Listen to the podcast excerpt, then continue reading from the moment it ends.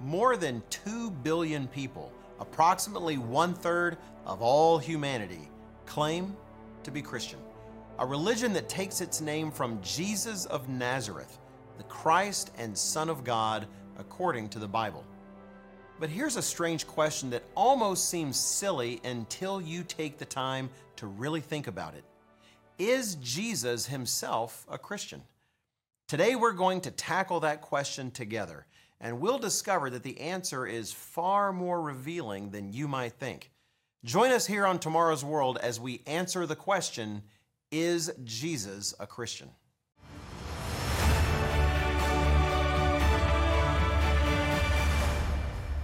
Greetings and welcome to Tomorrow's World, where we help you make sense of your world through the pages of the Bible. Now, I know our title seems unusual today. After all, if anyone can be described as a Christian, surely it is Jesus Christ, the very founder of Christianity. The answer seems obvious. However, I am certain that you will find that that simple question leads to other intriguing questions and to intriguing answers that reveal far more about Jesus, the Bible, and Christianity than you might have guessed. We'll answer the question here on today's program. We'll also give you an opportunity to request our free resource, Satan's Counterfeit Christianity. Be sure to take note of the order information that will appear on your screen at various moments during the program. Today, we're asking the question Is Jesus a Christian? And I hope you don't think I'm asking the question to either make light of Christianity or Jesus Christ. I'm not. Here at Tomorrow's World, all of us believe that Jesus Christ is the only begotten Son of God who died for our sins, rose again three days and three nights later, and lives now guiding his church from heaven, the Savior whose return and reign is getting closer day by day. In fact, it is because we take Jesus Christ and his teaching seriously that we ask this question today Is Jesus Christ a Christian? Most of us know Christians in our lives. Many of us believe we are Christians. In fact, as we mentioned at the very beginning of our program today, more than 2 billion people claim to be Christians today, literally almost one third of humanity. The influence of the religion going by the name of Christianity touches every continent on the globe, and its principles and precepts have impacted governments, cultures, and traditions all over the world. Of course, the details about what Christianity means vary from place to place, culture to culture, and in some towns, even street to street, as the church on one block may teach a very different set of doctrines than the church just one block down. Still, most of us have personal experience that gives us a sense of what the word Christian means in real life, based on the beliefs, practices, and lives of those we know, or even our own. So, with that in mind, is Jesus a Christian? That is, if Jesus were walking among us today as he did in the flesh 2,000 years ago, but you did not know ahead of time that he was Jesus Christ, would you conclude that he was a Christian? If you compared his beliefs, practices, and life with the beliefs, practices, and lives of those who make up Christianity today, what would you conclude? How would Jesus measure up? Would you believe he was a Christian, or would you conclude that he belonged to some other faith, a different religion entirely? We don't have to guess the answer to this question. Jesus answers it for us. The Bible is, in a very real way, His book. From its first page to its last, He inspired its writing through the Holy Spirit, and His teachings are perfectly recorded within its pages. We can know what He believed and practiced because the record of His life on earth has been preserved for us faithfully for almost 2,000 years, as have the teachings and practices of His very first disciples personally trained by Him to represent Him to the world. For the remainder of today's program, we will examine the beliefs and practices of Jesus Christ and compare them to the beliefs and practices most common among Christians today. And in answering the question, Is Jesus a Christian? we will let Jesus speak for himself. Before we get started, let me give you an opportunity to request today's free resource Satan's Counterfeit Christianity. If you have ever looked at Christianity and wondered why one single religion, based on the teachings of one single man, a man who was the Son of God at that, exists in such a vast and confusing array of conflicting denominations, teachings, and traditions, then this booklet, Satan's Counterfeit Christianity, has the answer. Just call, write, or click to get this free copy of this thoroughly documented resource, which proves the answers to you straight from the words of your own Bible, thoroughly backed up by the facts of history. And I'll be right back as we begin to explore Jesus' own answer to today's question. For today's free offer, call 1 800 236 0531 or go to twtv.org slash false. This clear and straightforward resource will help you understand this vital truth straight from the pages of the Bible.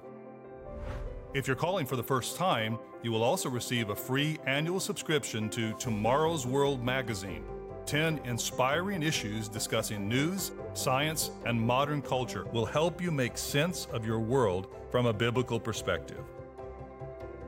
Call today and join millions around the world who are turning to tomorrow's world for truth, prophecy, and hope in these confusing times.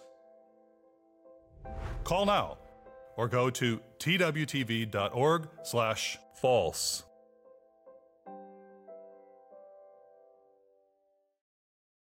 Welcome back. Today we're tackling the question Is Jesus a Christian? Let's jump right in. We said in our previous segment that Jesus is able to answer the question for himself, since we have the perfect record of his beliefs, teachings, and practices. So let's ask some questions and compare what Jesus Christ did and thought to what we see in the beliefs and practices of modern Christianity. First, let's look at holidays. Christians around the world vary in the days they keep sacred but there is a large consensus around some days, such as Christmas in the winter and Easter in the spring. While these days are often described as a celebration of Jesus' birth and resurrection, respectively, it is also a fact of history that both days derive from and are adorned with pagan practices and traditions, trappings associated with heathen gods and goddesses and pagan cultures, some of which predate Christianity by many centuries. You don't need to take my word for it, and even the laziest of internet searches will dig up any number of resources for you.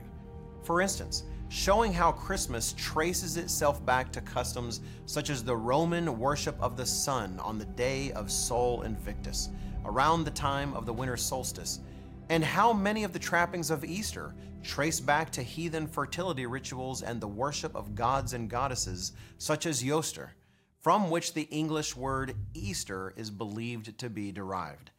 Now, this may be news to some of you, but many Christians know about the pagan origins of their favorite holidays. They simply believe that God doesn't mind, as if perhaps those days have been baptized now and can be celebrated by Christians with new meaning. After all, Christians don't believe they're worshiping heathen gods on those days. They're trying to worship the God of the Bible. Now compare this to Jesus' own stand. Just as it is beyond dispute that these days and many of their traditions originate in paganism, it is also beyond dispute that in the Bible, God commands us not to keep days with such origins. For instance, consider Deuteronomy chapter 12 and verse 31, where God speaks to ancient Israel of the pagan practices of other cultures and commands very clearly you shall not worship the Lord your God in that way. Now, notice, he does not just say, don't worship those gods. God plainly says not to worship him in those ways. We could read of other places as well where God's command is clear For instance, in Jeremiah chapter 10, where God describes the pagan worship practices of the Gentiles and says with absolute clarity, Do not learn the way of the Gentiles. Of course, these commands are given in the Old Testament. Yet, what was Jesus' position on the traditions of men when they conflicted with the commands of God? Jesus himself tells us in Mark chapter 7 where he is accusing the Jewish leaders of his day of ignoring God's clear commands so that they could keep their own traditions instead. He answered and said to them, Well did Isaiah prophesy of you hypocrites, as it is written, This people honors me with their lips, but their heart is far from me, and in vain they worship me, teaching as doctrines the commandments of men all too well you reject the commandment of God that you may keep your tradition. It seems like Jesus' position is pretty clear, and it is not in favor of keeping any days of pagan origin or tradition. Still, this does not mean that Jesus observed no holy days or festivals at all. In fact, quite the opposite. While he refused to compromise and accept the traditions of men when they conflicted with God's own commands, he did keep the holy days listed in the Bible, specifically those listed in Leviticus 23 Passover, the days of unleavened bread, Pentecost, the Feast of Trumpets, the Day of Atonement, the Feast of Tabernacles, and the last great day. For instance, in John chapter 7, we see Jesus keeping the Feast of Tabernacles, which is listed in Leviticus chapter 23, verses 33 to 43. Of course, some will say, well, that's different. Jesus had to keep them because he was Jewish. All those days were done away with when he died. Except they'd be wrong. The New Testament describes the followers he trained keeping those very same days. For instance, Acts chapter 20 and verse 16 mentions Paul's intention to keep the day of Pentecost. And in 1 Corinthians chapter 5, written decades after Jesus' death and resurrection, the apostle clearly instructs not just Jews, but non Jewish Gentile Christians to keep the seven day long feast of unleavened bread. God's word makes it plain that Jesus not only condemned elements found in today's modern Christian holidays, but it also makes plain that he and his disciples would have observed holy days completely foreign to those who call themselves Christian today. We see a similar discrepancy when we look at the weekly day of worship Jesus kept. While the vast majority of those today who consider themselves Christian keep Sunday, the first day of the week, as their weekly day of worship, Jesus plainly kept the seventh day holy as the Sabbath. Luke 4 and verse 16 plainly says that it was Jesus' custom to observe the seventh day Sabbath. Now, again, some might protest that this was before Jesus' death and resurrection, that Jesus, as a Jew, had to keep the Sabbath, but that after his resurrection, Christians began keeping Sunday because it was the day of the week he was resurrected. Well, the confusion of the day of the week Jesus was resurrected will be a topic for another program. But again, we must highlight that the Bible shows Jesus' own followers disagreeing with modern Christianity and keeping the very same day Jesus did, even when they were Gentiles and not Jews at all. For instance, in Acts chapter 13, we read of Paul preaching to both Jews and Gentiles on the seventh day Sabbath.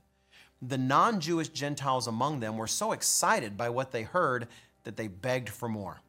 As we read in Acts chapter 13 and verse 42, so when the Jews went out of the synagogue, the Gentiles begged that these words might be preached to them the next Sabbath.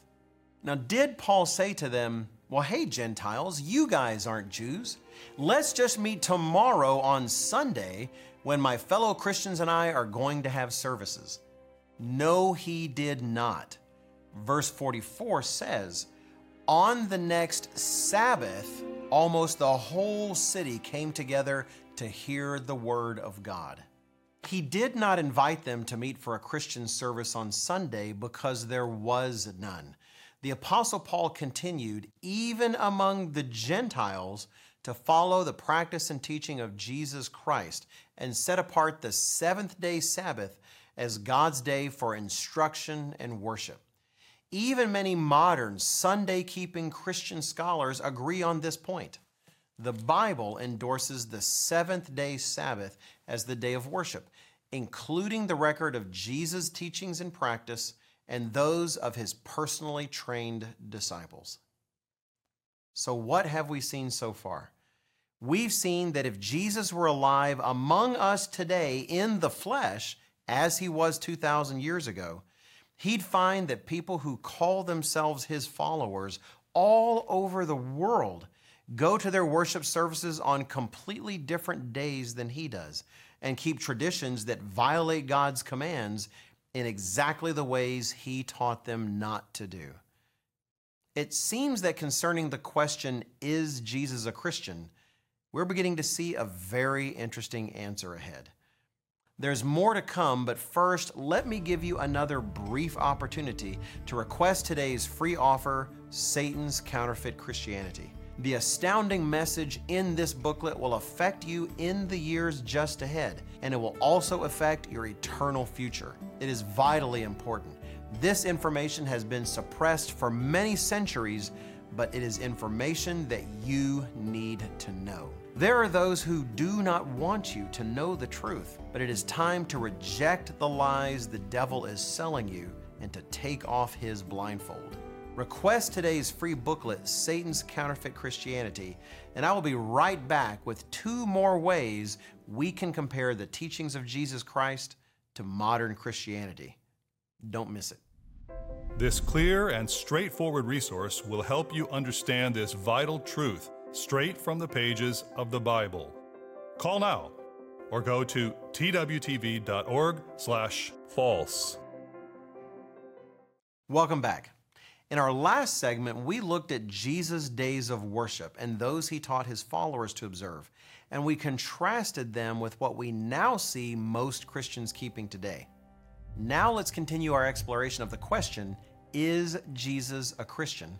By looking at his teachings and attitudes about the law of God and the Ten Commandments.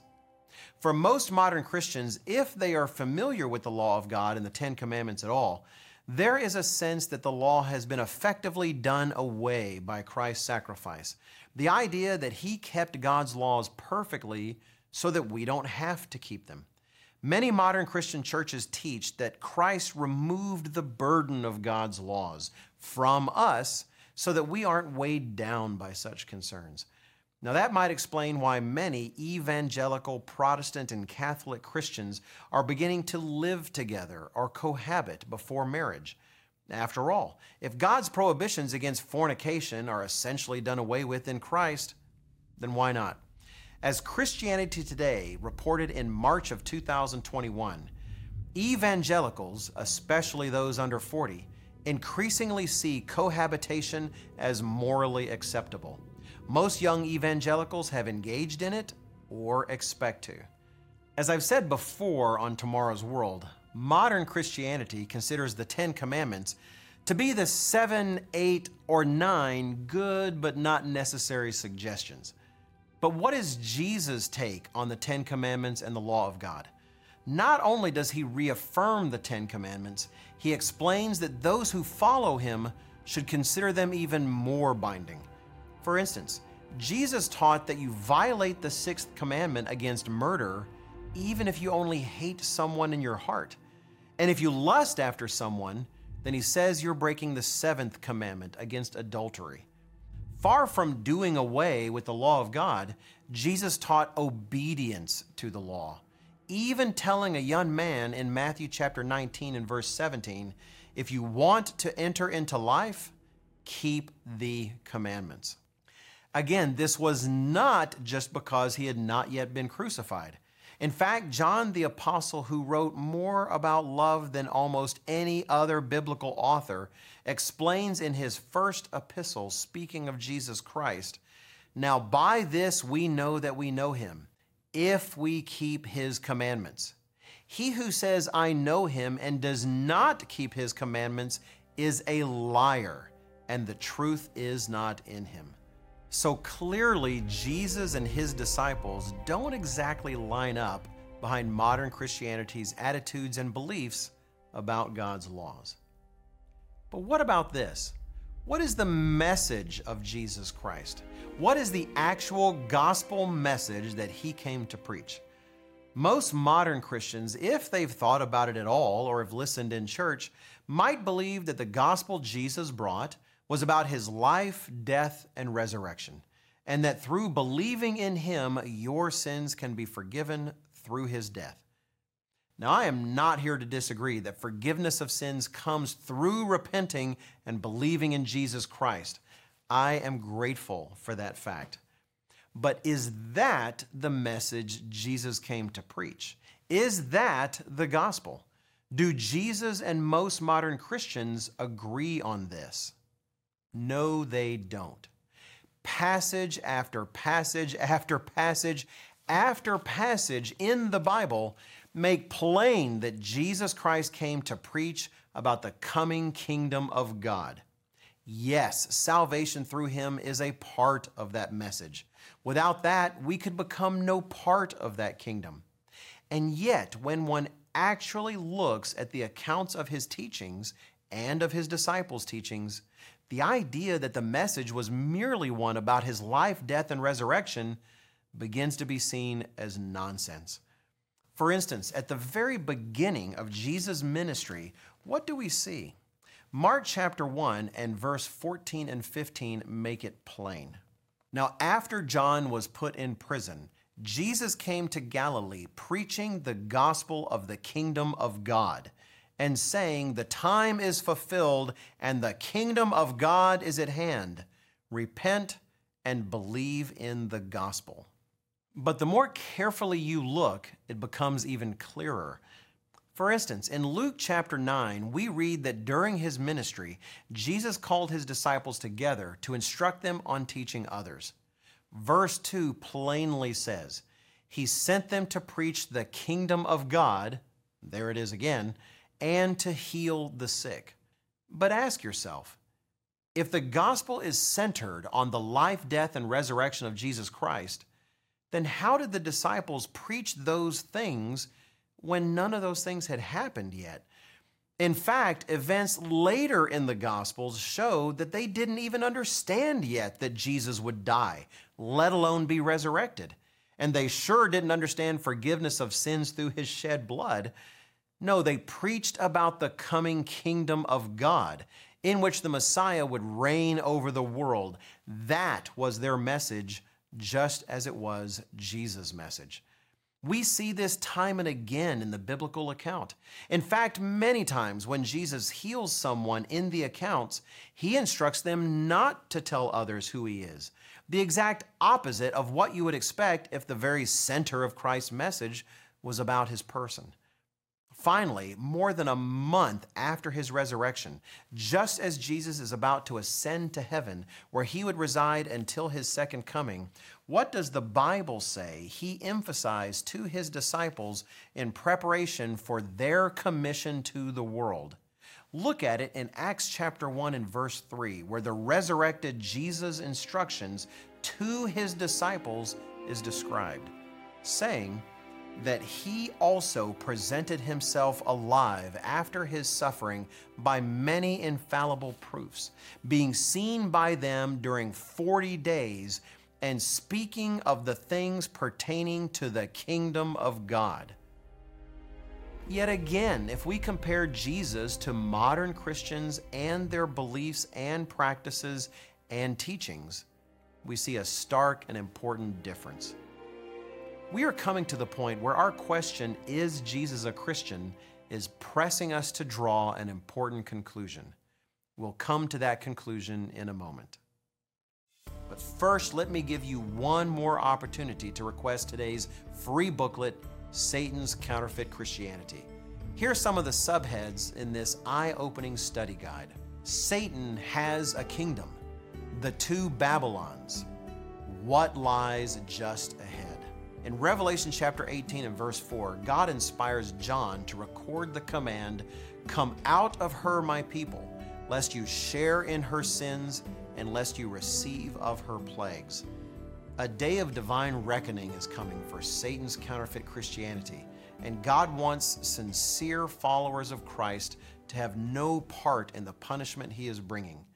Here's the information you need to get your own free copy, and I'll be right back to help us understand what God says to do with all that we've seen.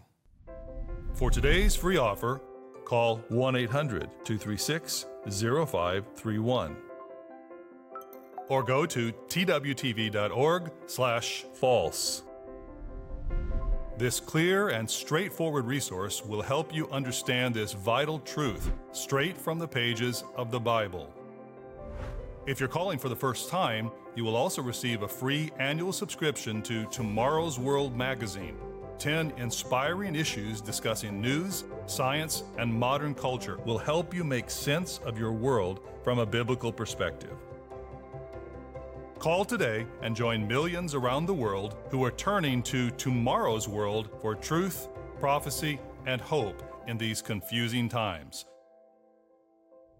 Call now or go to twtv.org/false.